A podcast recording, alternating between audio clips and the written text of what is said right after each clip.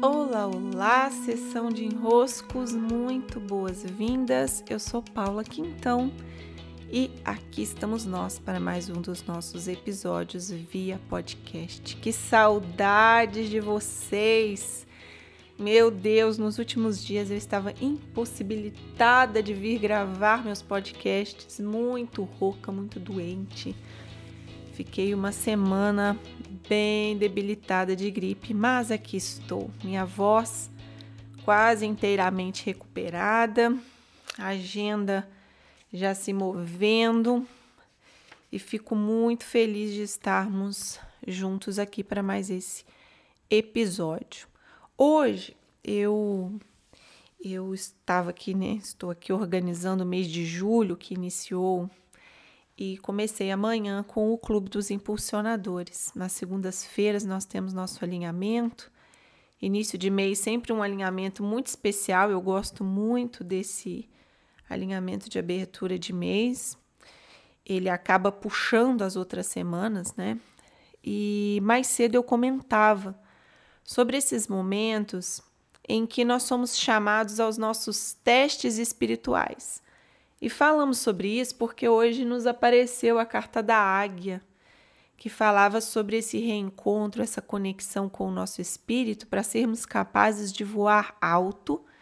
E voando alto termos essa condição de enxergar um cenário mais macro, ao invés de estarmos ali né, tão presos, tão agarrados nas coisas pequenas que nos dão medo, que nos dão angústia, que nos apertam o coração. Então a águia nos convidou e dali fizemos nossas reflexões, fizemos nossos, né, esse olhar que precisa ser cambiado para que a gente possa mudar nossa postura, fazer uma transformação interna. Então, quando nós fizemos ali nossas avaliações, você já vai percebendo o que que no seu dia a dia, o que que nos seus próximos passos é possível mudar graças a esse grande arquétipo que aparece. Pronto, estávamos ali trabalhando até que, num determinado momento, essa carta fala sobre os testes espirituais. Pois bem, minha gente, é desses testes que eu quero comentar hoje. Há momentos na nossa vida em que nós somos convocados a um desafio. Não é um dia a dia comum, esse dia a dia em que nós vamos à escola, né? preparamos nossa mochila, assistimos ali a mesma aulinha de sempre, não. Não é o dia a dia comum. Os dias de teste são dias especiais. É aquela prova marcada, é aquela prova surpresa que, ó, aperta o peito, aperta o coração, nos deixa assim com um estado de emoção mais à flor da pele. Nós não sabemos muito bem é, o que vai vir, o que, vai, o que nos vai ser cobrado, o que vai ser, nos ser colocado à prova. Mas essa é a função de um teste. Né? Os momentos de teste, eles têm essa função. Eles aparecem na nossa vida para nos demandar a prática daquilo que nós já sabemos, daqueles recursos que nós já adquirimos, daquilo que ele, ó, a gente colocou na mochila, a gente anotou no caderno, mas que nem sempre a gente vai lembrar que tem, mas que já foi estudado. E o teste é para nos lembrar os estudos que já foram feitos, as, os entendimentos que já chegaram, as percepções que já afloraram. É claro que o momento de teste, por nos demandar, um teste espiritual, ele nos demanda que a gente percebe imediatamente que está num momento diferente, ele tem uma composição diferente. Como eu disse, não é um dia a dia comum. Ele a gente está mais mexido, a gente está talvez com uma ansiedade, os pensamentos estão estão acelerados, a mente trabalhando, trabalhando, trabalhando e você buscando as respostas, buscando as saídas. O que caracteriza um teste? É essa busca objetiva pelos recursos que você já recebeu.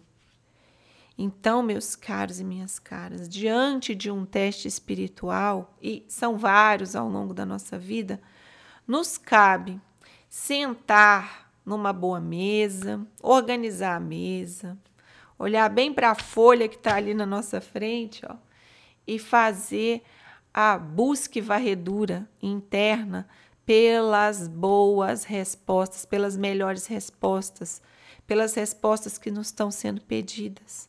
As situações da vida que vão nos desafiar vão fazer isso. Vão chegar, vão bater na nossa porta, nós vamos balançar as pernas, ficar ansiosos, ficar nervosos, nos enroscar todos. E, diante desse papel e diante das perguntas que ali estão, que a vida está nos propondo, nós vamos buscar dentro de nós os recursos que solucionam, que equilibram, que harmonizam aquele cenário. Sempre há, sempre há.